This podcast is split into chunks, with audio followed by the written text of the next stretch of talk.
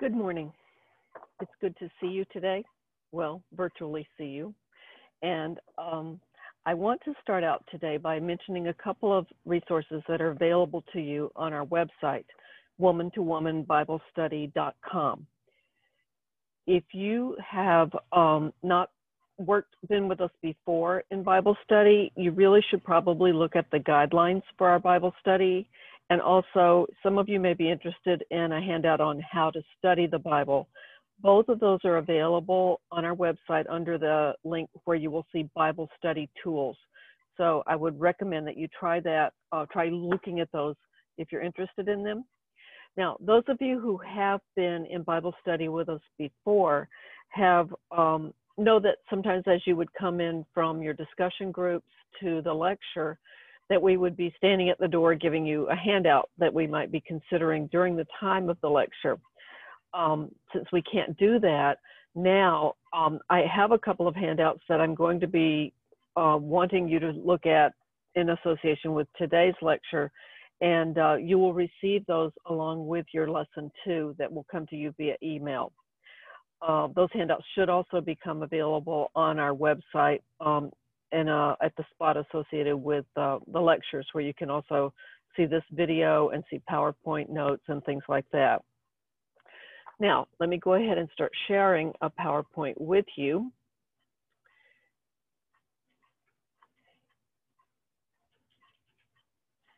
And let me also just mention um, our website should be on here, but it's not.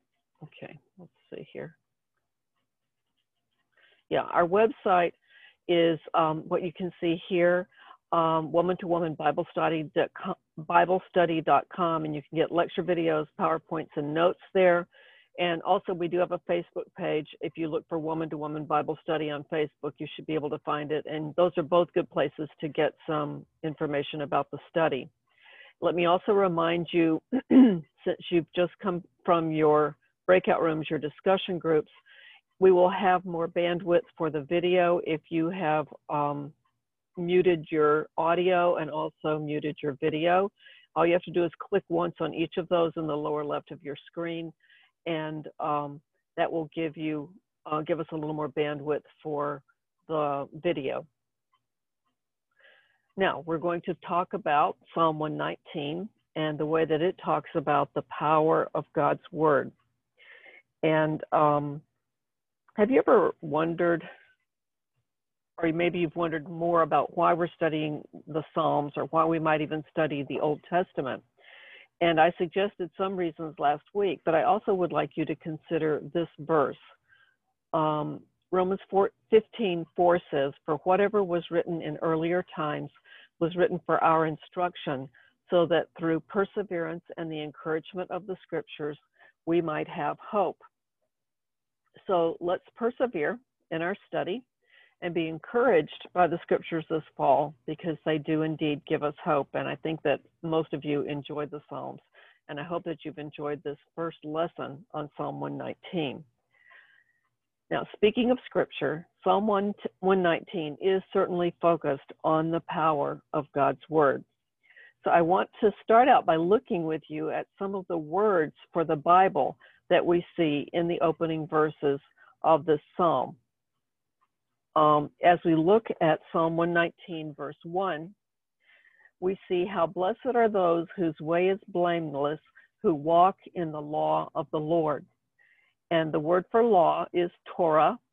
It means instruction or teaching, and especially uh, the law as a whole body of uh, writing.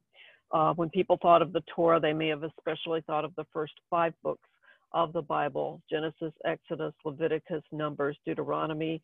Those are also known as the Pentateuch. Now, in verse 2, we see the word testimonies. How blessed are those who observe his testimonies, who seek him with all their heart. This word is always used in reference to the testimony of God, usually uh, connected with the tabernacle worship. It sometimes stands um, alone to refer to the Ark of God, the Ark of the Covenant, or the Ark of the Testimony. Uh, it could mean warning, admonition, especially could refer to the Ten Commandments. It could re- mean uh, divine legislation. it has an idea of to say again and again or to affirm. So that has a lot of under, a lot of meaning behind it. In verse 3, we see a reference to God's ways. They also do no unrighteousness, they walk in his ways. A way is a road, figuratively, a course of life or a mode of action. And then verse 4 you have ordained your precepts that we should keep them diligently. The word for precepts is always used in the plural. It has to do with responsibilities that God places on people, and it's used only in the Psalms. Here we see it in verse 4. Verse 5 Oh, that my ways may be established to keep your statutes. So we have the word statutes, something decreed, prescribed, usually positive statutes or tasks, institutions of religious and civil polity. It's also used to refer to privileges and duties. And then we have in verse 6 Then I shall not be ashamed when I look upon all your commandments. That word also shows up again in verse 10 With all my heart I have sought you. Do not let me wander from your commandments. This word is um, a command, especially a command by God, and it often contains the idea of something that is prohibited, something that you should not do. Um, think of how um, the Ten Commandments say, Thou shalt not murder or something like that. Um, verse 7 uses the word ordinance. Uh, I shall give thanks to you with uprightness of heart when I learn your righteous judgments. Um, the word judgments is also the word ordinance, something to which penalties were attached, divine judgment, right, privilege, verdict, regulation, rule, just decrees. So that also has a lot of meanings behind it. Then in verse 8, I shall keep your statutes, do not forsake me utterly. Uh, statutes, I think we've already looked at.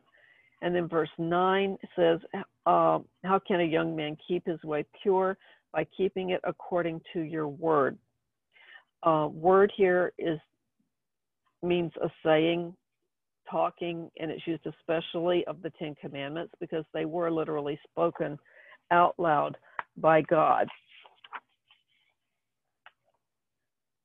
Okay, and then finally we have another word for word, imra or emra, and it means utterance, answer, speech, word, saying, or promise. Uh, that one's in verse 11. Your word I have treasured in my heart that I might not sin against you. Those are just um, the major words that we see in these first 11 verses that refer to God's word. And uh, this pattern continues throughout Psalm 119. Some people think that only one verse, verse 122, doesn't mention God's word, although others would say that verses 84 and 121 use the word judgment, but it's not a synonym for scripture. So if we allow three verses that don't mention it, we still got 98% of the psalm focused on God's word and how powerful it is. Now, in case you were wondering, verse 122 says, Be surety for your servant for good. Do not let the arrogant oppress me. Another translation says, Guarantee your servant's well being. Do not let the arrogant oppress me. And uh, one of the big deals going on all the way through Psalm 119 is the fact that the speaker is being oppressed. The psalmist is facing persecution and he's asking for God's help, and that certainly comes through here. Now, I also want to talk with you about some points that the unnamed author makes about scripture, some persistent themes that we see in this psalm. And um, I do want to stress that we don't know who wrote this one. We can't say that this one is a psalm of David, this one is anonymous. Um, he talks about delighting in God's word. Uh, and I have just chosen a couple of those verses, but there are more. He says, I have rejoiced in the way of your testimonies as much as in all riches. And uh, a little bit later in verse 72, he says, The law of your mouth is better to me than thousands of gold and silver pieces. So God's word is his treasure. He also says in verse 16, I shall delight in your statutes. I shall not forget your word. So God's word is his treasure, it is his delight uh, another persistent theme is love for God and His Word, because really loving God is loving His Word, and loving His Word is loving God. the uh, speaker in the psalm is not making an idol out of God's word. He uh, closely associates God's word with the Lord God Himself. So he says in verse 132 Turn to me and be gracious to me after your manner with those who love your name. And then in um, verse 2, he says, How blessed are those who observe his testimonies, who seek him with all their heart. So seeking God and seeking his word, um, loving God and loving his word are closely associated. Another persistent theme is awe for God's word. Awe can involve fear or just a feeling of being very, very um, overwhelmed. He says in verse 161 Princes persecute me without cause, but my heart stands in awe of your words. So he, he fears God more than he fears earthly rulers. He puts God first. And he also says in verse 120, My flesh trembles for fear of you, and I am afraid of your judgment. So that's also the sort of fear that means that he doesn't want to displease God and, and bring God's wrath upon himself.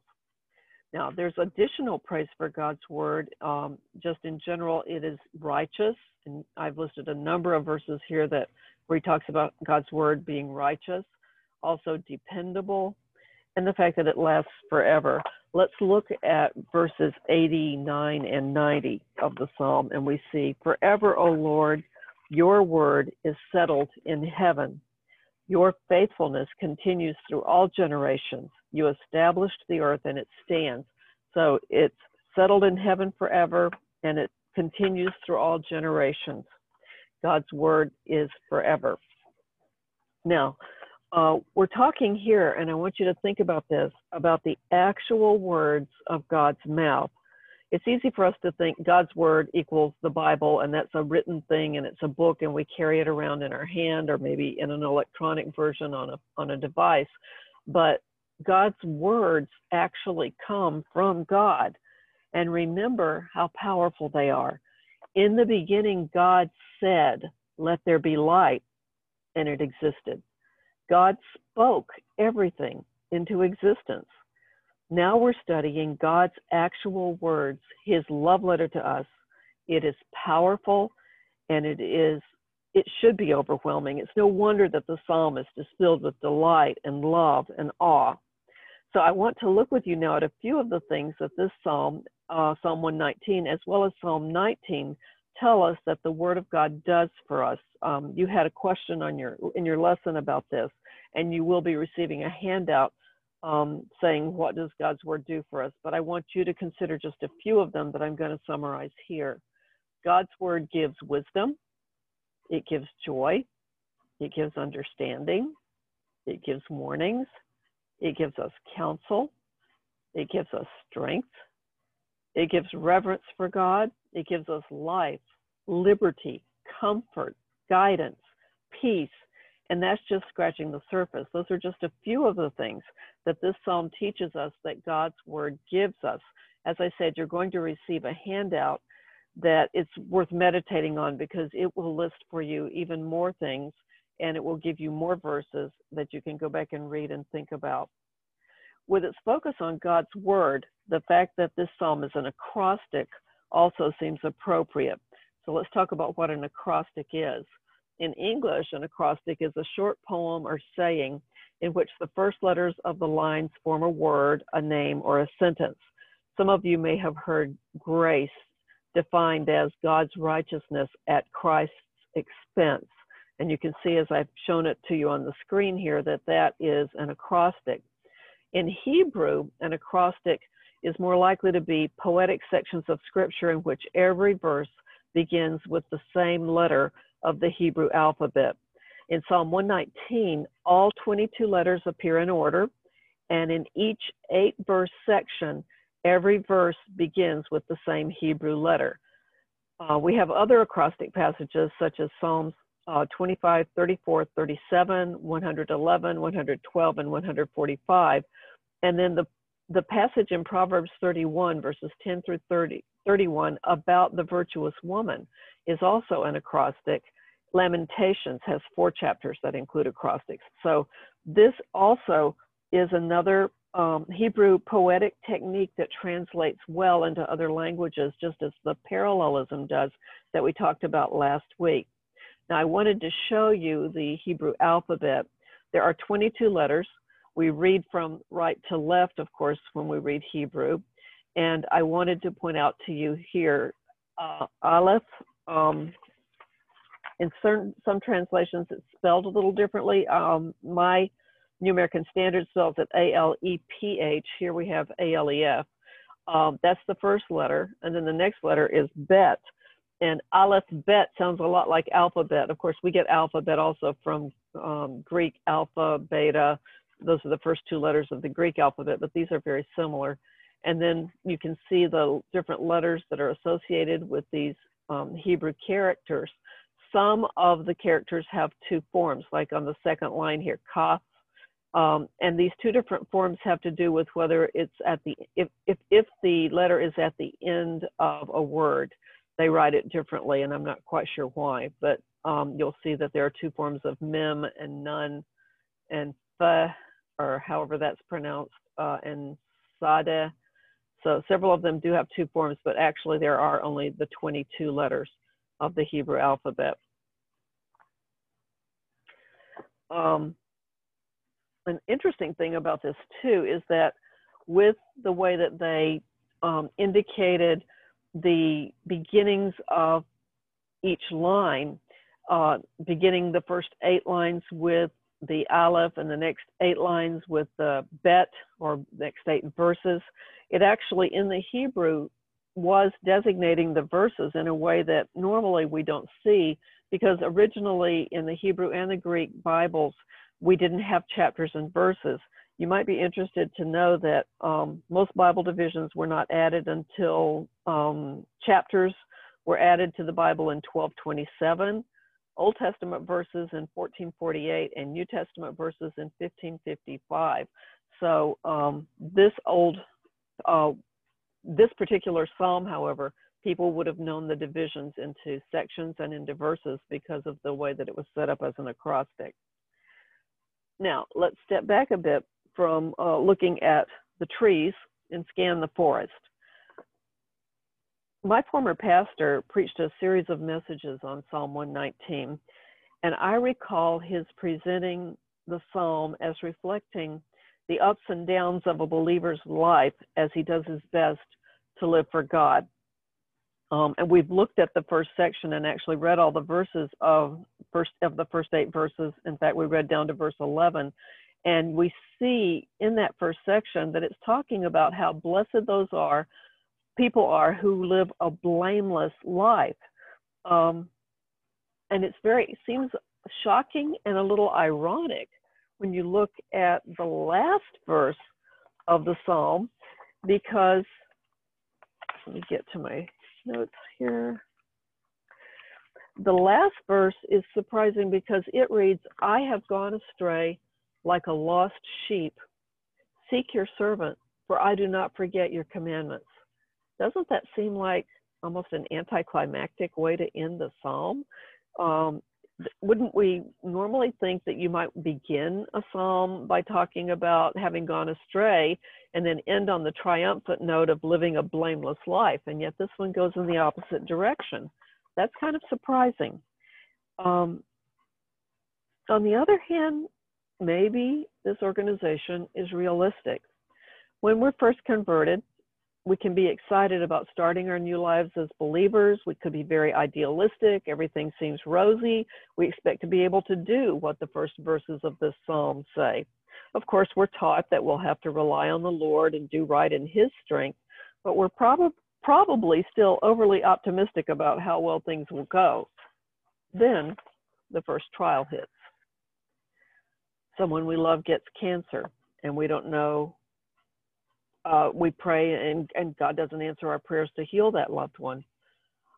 Uh, maybe a, a, a child, a son or a daughter rebels and launches out into a life of sin.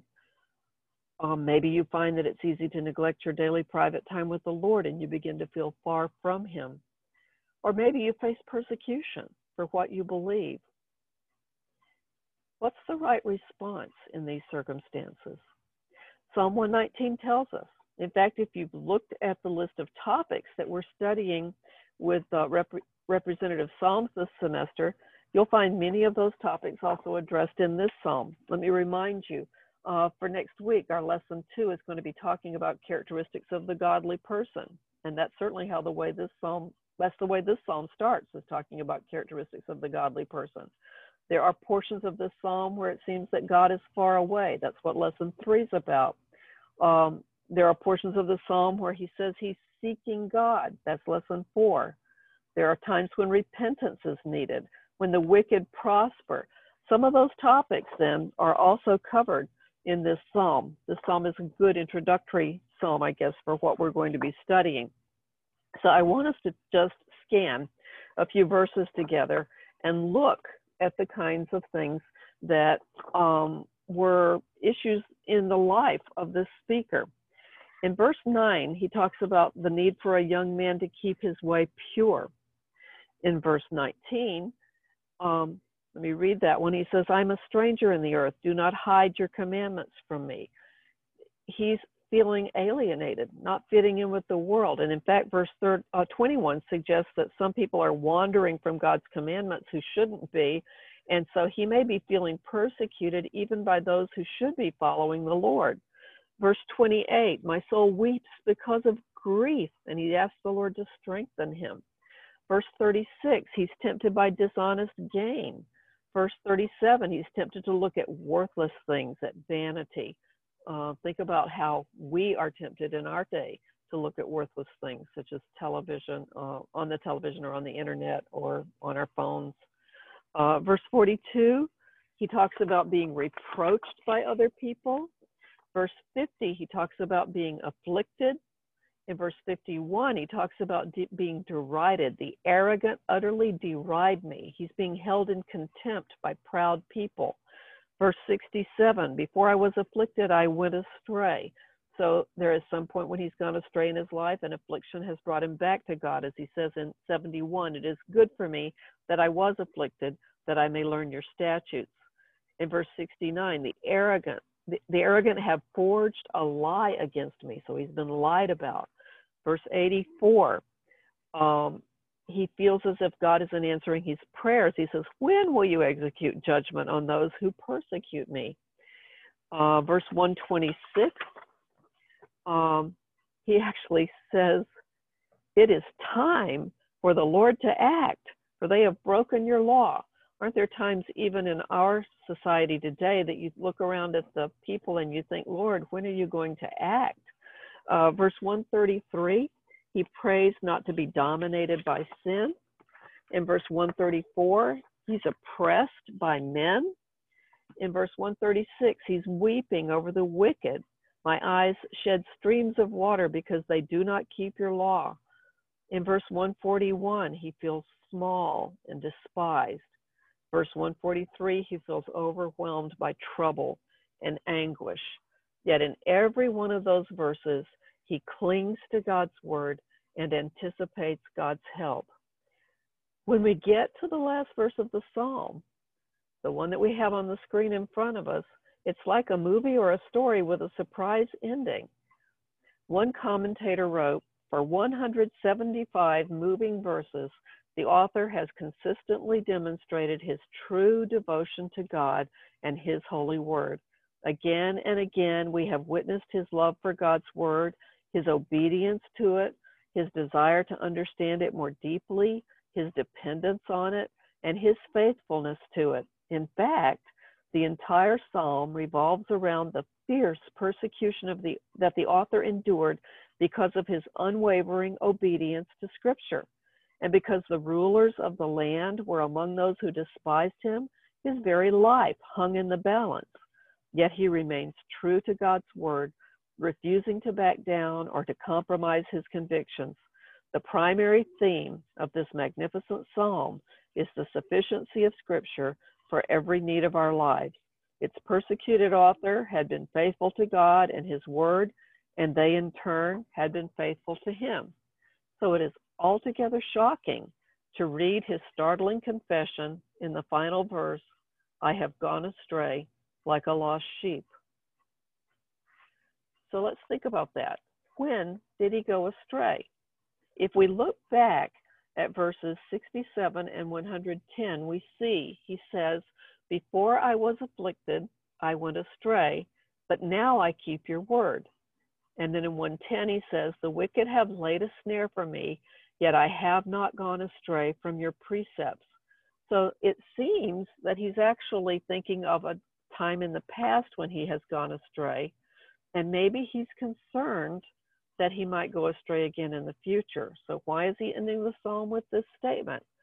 He's aware of his sinfulness and of the fact that he can still go astray. He's begging God to seek him in such a case. He does declare that he's still God's servant, and he's also pledging not to forget God's commandments. No matter how long we've been saved, or how well we know God's word, or how well we've served him, or what trials we've endured, we're never beyond the possibility of straying from the Lord. We are always capable of wandering off the path of righteousness and into sin. Why is that? Because we're sinners and we are not going to be able to live a perfect life until we're in heaven. Isaiah 53 6 says, All of us like sheep have gone astray. Each of us has turned to his own way but the Lord has caused the iniquity of us all to fall on him.